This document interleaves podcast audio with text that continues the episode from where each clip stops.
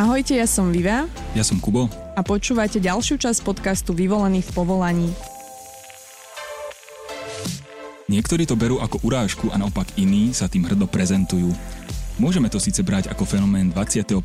storočia a digitálnej éry, avšak osoby ovplyvňujúce správanie a názory iných sa nám objavujú už od nepamäti. Pojem influencer, teda osoba schopná ovplyvňovať a meniť názory a spotrebiteľské správanie sa v dnešnej dobe skloňuje tak často, až nám niekedy nie je jasné, kto do tejto skupiny tak povediac dnešných celebrít vlastne patrí a kto je len osoba verejne známa. Okrem marketingu, respektíve spomínaného vplyvu na komerčnú sféru predaja, majú influencery možnosť vyjadriť sa a zaujať post postoj aj v celospoločenských otázkach. Ich postavenie a vplyv na followera, teda sledovateľa, tak čoraz viac stúpa. No a viac o povolaní influencer nám povie náš dnešný host, influencerka Martina Moma Horňáková. Moma, ahoj. Ahojte, ahoj. ahojte. Moma, cítiš sa ako celebrita? Čo ja viem, aká je, aká je definícia celebrity, akože určite si uvedomujem, že som verejne známa, ale asi by som to úplne neklasifikovala ako celebrita. Ako by si sama za seba definovala pojem influencer? No hlavne je to niečo, čo ja komunikujem všade na sociálnych sieťach, aby ma tak ľudia nevolali a potom som prijala pozvanie do tohto podcastu. Ale podľa mňa uh, to slovo samo o sebe nie je zlé, len je veľmi degradované a proste už bolo používané tak často a v takých zlých spojeniach, že jednoducho je keby ten jeho význam úplne, úplne klesol. Uh, otázka bola, ako by som ho charakteristikoval to slovo, hej? No ja si myslím, že to je vo všeobecnosti človek, ktorý vplýva na nejakú masu ľudí a nejakým spôsobom ich ovplyvňuje. Presne ako ste spomínali, nemyslím si, že je to niečo nové. Myslím si, že vždy tu bol niekto, kto ovplyvňoval masy, akurát, že sa teraz vymyslel tento super univerzálny názov.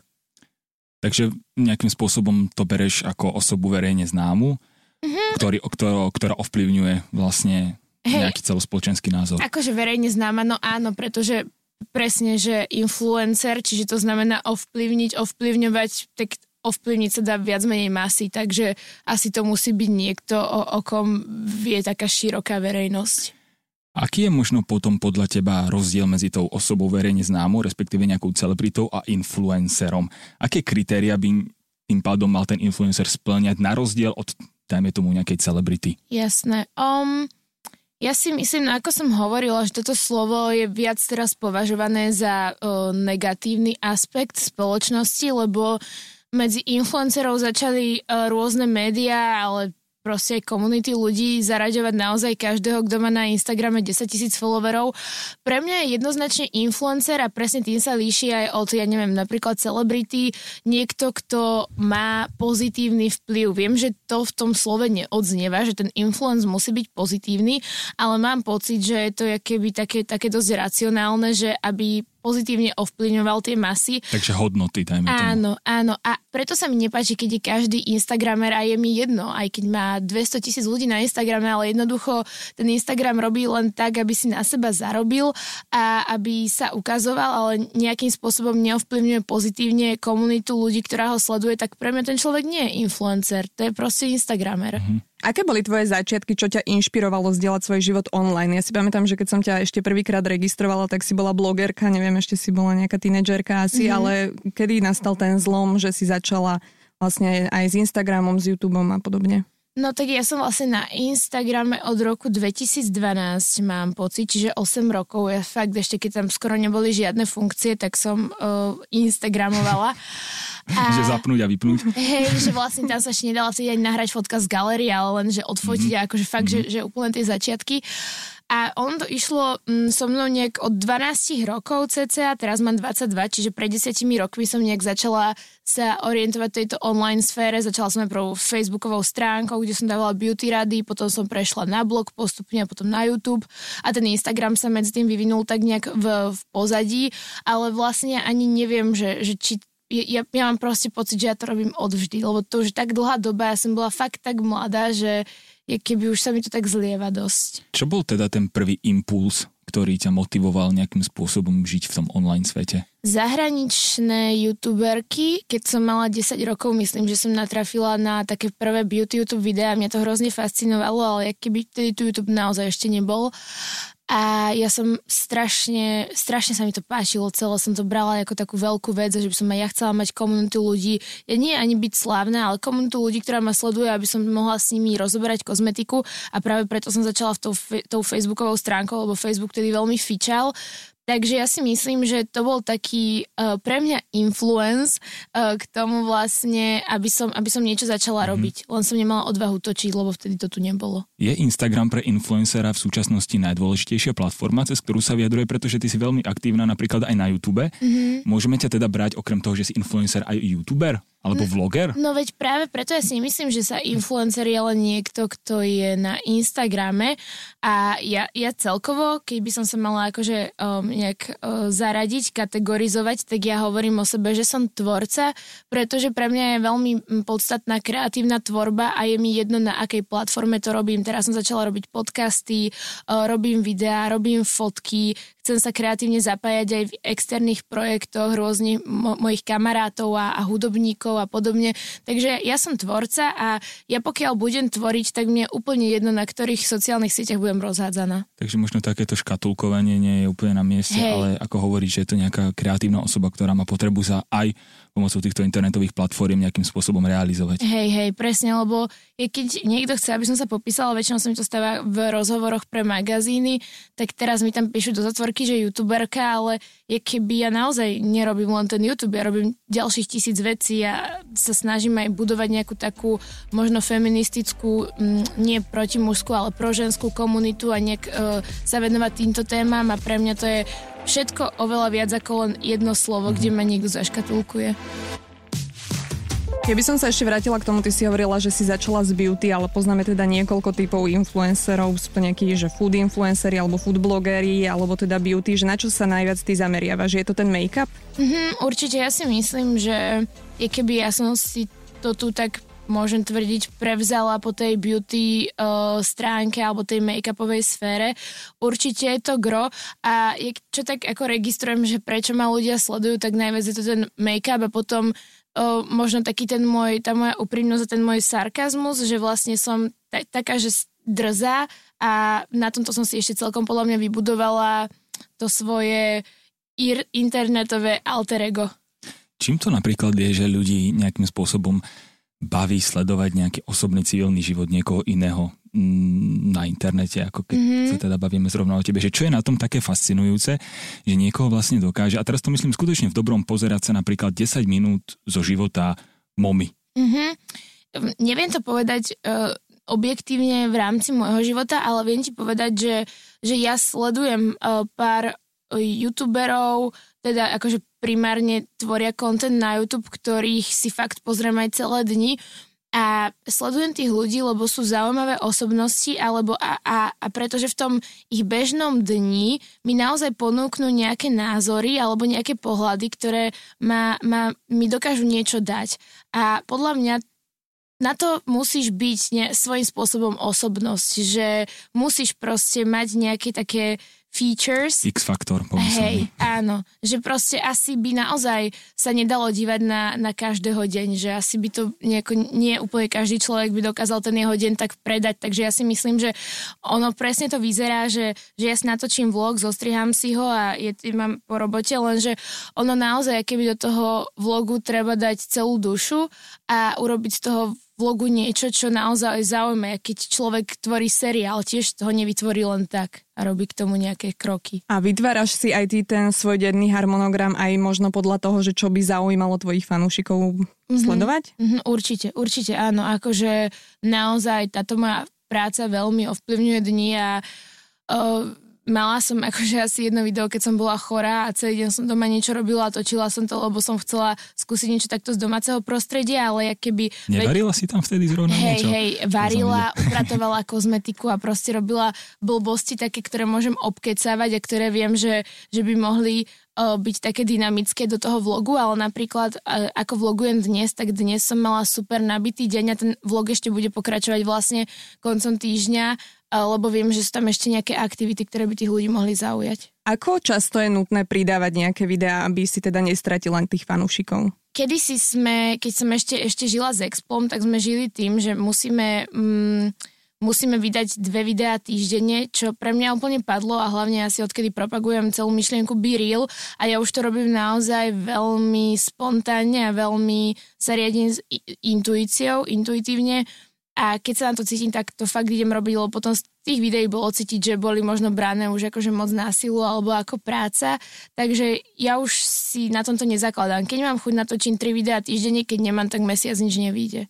Takže môže, môžeme to vlastne zhrnúť, že okrem toho teda kontentu zaujímavého je veľmi dôležité, dôležitá práve aj tá charizma mm-hmm. toho konkrétneho človeka. Určite, určite. A hlavne je to zaujímavé, lebo trendy sa menia, že, že pozorujem ešte za 10 rokov, čo sledujem YouTube, že kedysi boli naozaj také ako keby najvyhľadávanejšie tie dokonalé životy a veľké nákupy a drahá kozmetika a teraz ľudia chcú vidieť, už sú tak presítení tým celým pekným, že chcú vidieť viac tú real mhm. stránku a chcú proste vidieť naozajstný život, lebo už to dokonalé, už to nie je také, že, že už by si to až tak išli.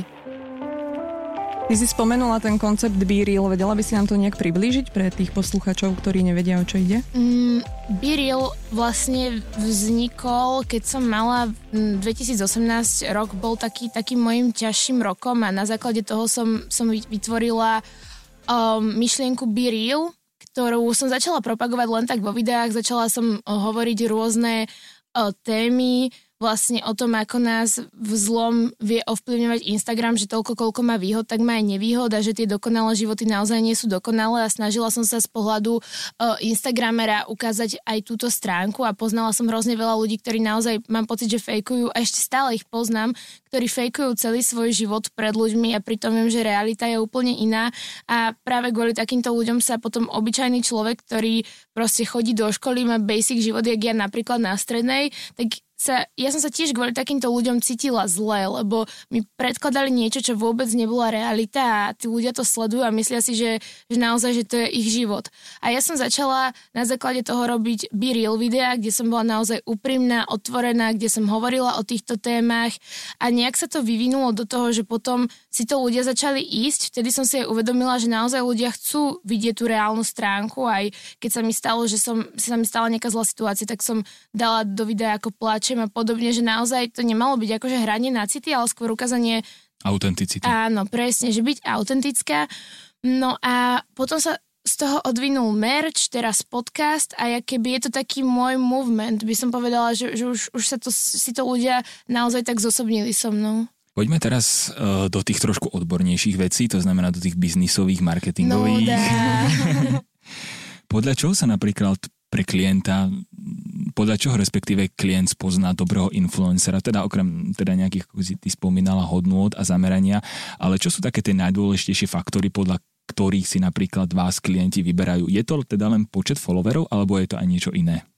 No v prvom rade je to veľmi individuálne, pretože e, korporáty, ktorým, v ktorých marketingu šéfujú 50-roční ľudia sa na to pozerajú úplne inak, ako e, keď ma osloví e, nejaká startupová, nejaký startupový projekt a naozaj tí ľudia už majú trošku iný pohľad na to.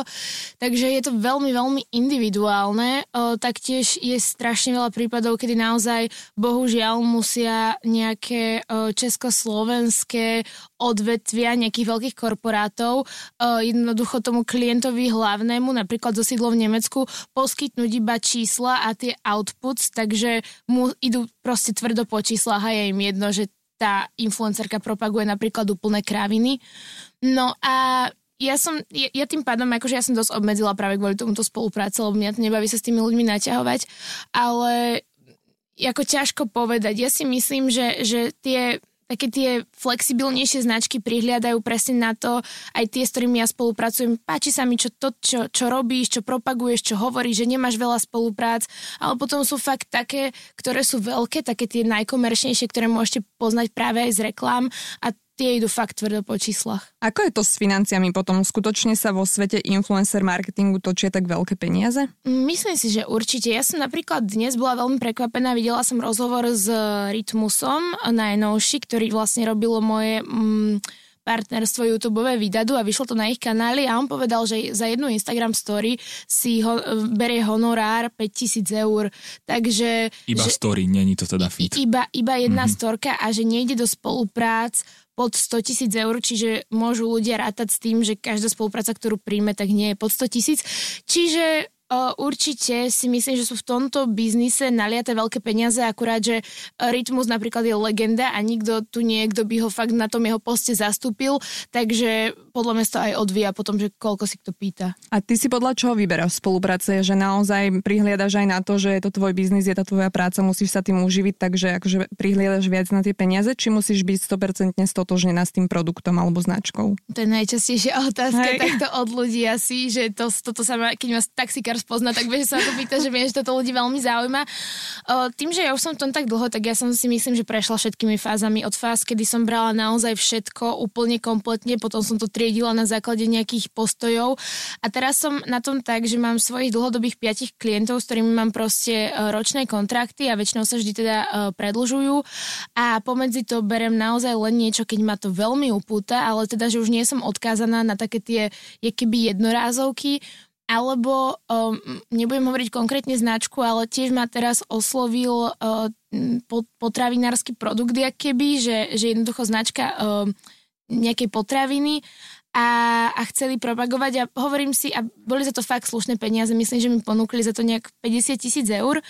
A bola som taká, že ja tú potravinu poznám, je to známe, všetci ju poznajú, ale keby ju nekonzumujem a že, že nemám záujem, že ja som teraz v tom postavení, že presne keby mám uh, svoje gro klientov, s ktorými sa už poznáme a spolupracujeme dlhodobo, tak už nie som odkázaná na to brať tieto spolupráce. Samozrejme by mi tie peniaze prospeli, lebo by som si mohla kúpiť novú techniku, bla bla bla, ale ja to nedokážem. Ja proste po tých všetkých rokoch a všetkými tými fázami, ktorými som si prešla, ja potrebujem byť hlavne uh, úprimná sama k sebe a ja už nechcem a nebudem promovať iné veci. Není toto práve aj z toho marketingového hľadiska tá správna cesta, že ono, mm, keď človek číta nejaké rozhovory o influencerstve alebo budúcnosti influencerov, tak sa práve veľmi akcentujú mikroinfluencery, teda ľudia, ktorí majú napríklad aj menší počet followerov, ale tým pádom mm, vykazujú určitú väčšiu dôveryhodnosť. Mm-hmm.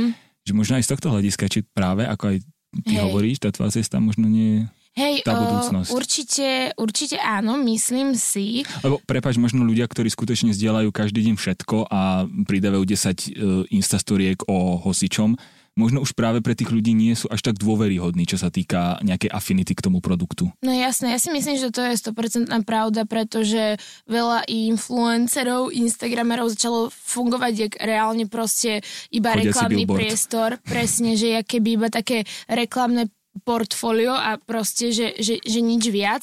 A práve tí mikroinfluenceri majú ešte také veľmi verné komunity ľudí. Ja si to pamätám z čas, keď som začala blogovať a mala som uh, napríklad, že 10 tisíc sledujúcich, teraz mám 600 tisíc takmer. A ja som mala v tom čase viac komentárov pod fotkami ako teraz. Mala som napríklad v tom čase okolo 200. Samozrejme, boli tam aj iné tie algoritmy, teraz už je to obmedzené, ale aj tak, že tie komunity tých mikroinfluencerov sú vernejšie a ten influencer pôsobí na nich dôveryhodnejšie, čo ma mrzí, pretože napríklad ja aj sa snažím byť naozaj autentická a jednoducho uh, uh, ponúknuť tomu klientovi to isté, ale, ale je to tak, proste, hmm. je to tak a teraz mám pocit, že to pokazili práve niektoré tie uh, v úvodzovkách nezodpovedné osobnosti na týchto sociálnych sieťach, že jednoducho toľko bolo chaos v beauty svete, že kedy niekto niečo odporúčil a bolo to úplne fopa, lebo to vlastne vôbec nepoužilo, prišlo sa na to. Stalo sa ti niekedy, že si olutovala spoluprácu? Vieme, že máš o tom celý vlog, takže či by si nám mohla k tomu viac povedať, že či máš aj takéto nešťastné skúsenosti? Uh, celý vlog, uh, asi to video, kde som vlastne hovorila o tých, o tých nepodarených spoluprácach. Aha, áno, veľakrát. Musím povedať, že veľakrát, dokonca Posledný krát to bolo asi pred troma mesiacmi, kedy som prijala spoluprácu, podpísala zmluvu a zistila som potom na základe detailov, že ja do nej nechcem ísť a boli tam dosť naťahovačky, nakoniec sme ako keby prepustili z tej spolupráce.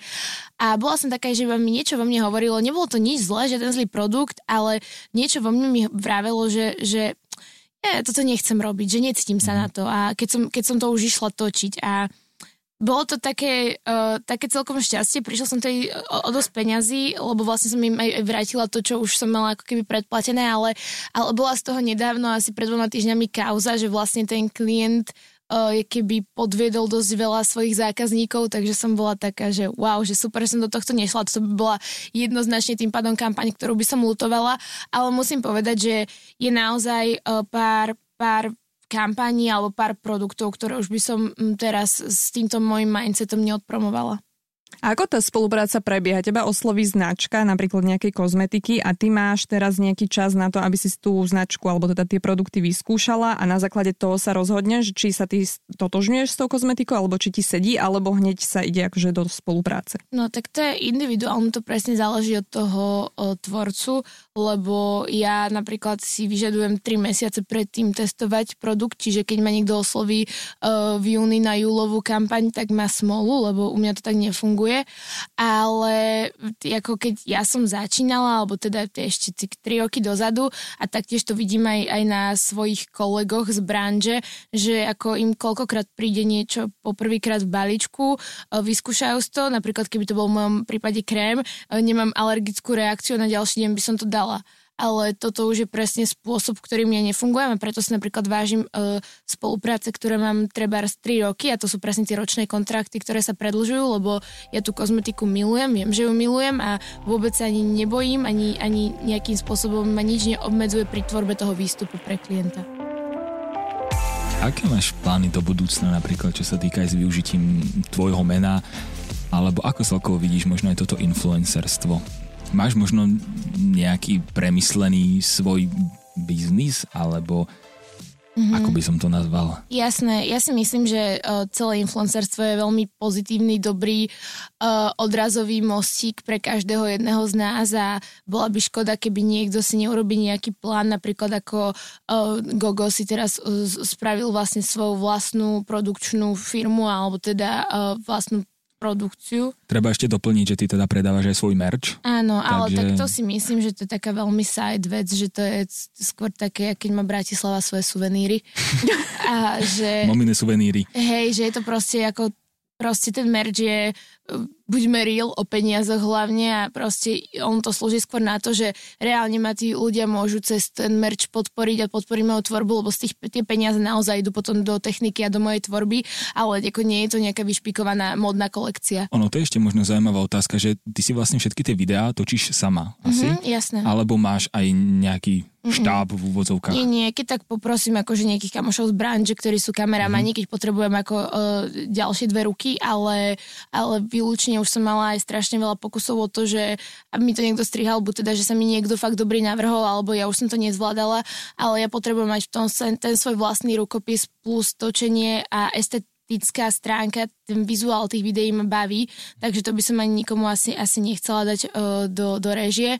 Takže o, toto je čisto, čisto na mne. Až na to, že teraz idem robiť nový projekt, na ktorom už pracujem cez rok a tam už budem potrebovať uh, trošku akože pomoc od, od fakt, že budem mať asi štáb, lenže to je projekt, ktorý už nebude stáť na mojom mene a chcem, aby to žilo vlastným životom tak do 5 rokov, takže... Nechceš nám o ňom povedať viac? Uh, vieš čo, ako je to v plienkach, je to zatiaľ proste, to je to presne, čo som hovorila, že má to byť projekt zameraný pre ženy a také, mm-hmm. že naozaj v dnešnom svete si ženy často neprajú a podkopávajú sa a ja by som chcela utvoriť ucelené hnutie, komu komunitu žien, kde budeme robiť rôzne podprojekty a, a budú vlastne sa niesť v tomto duchu.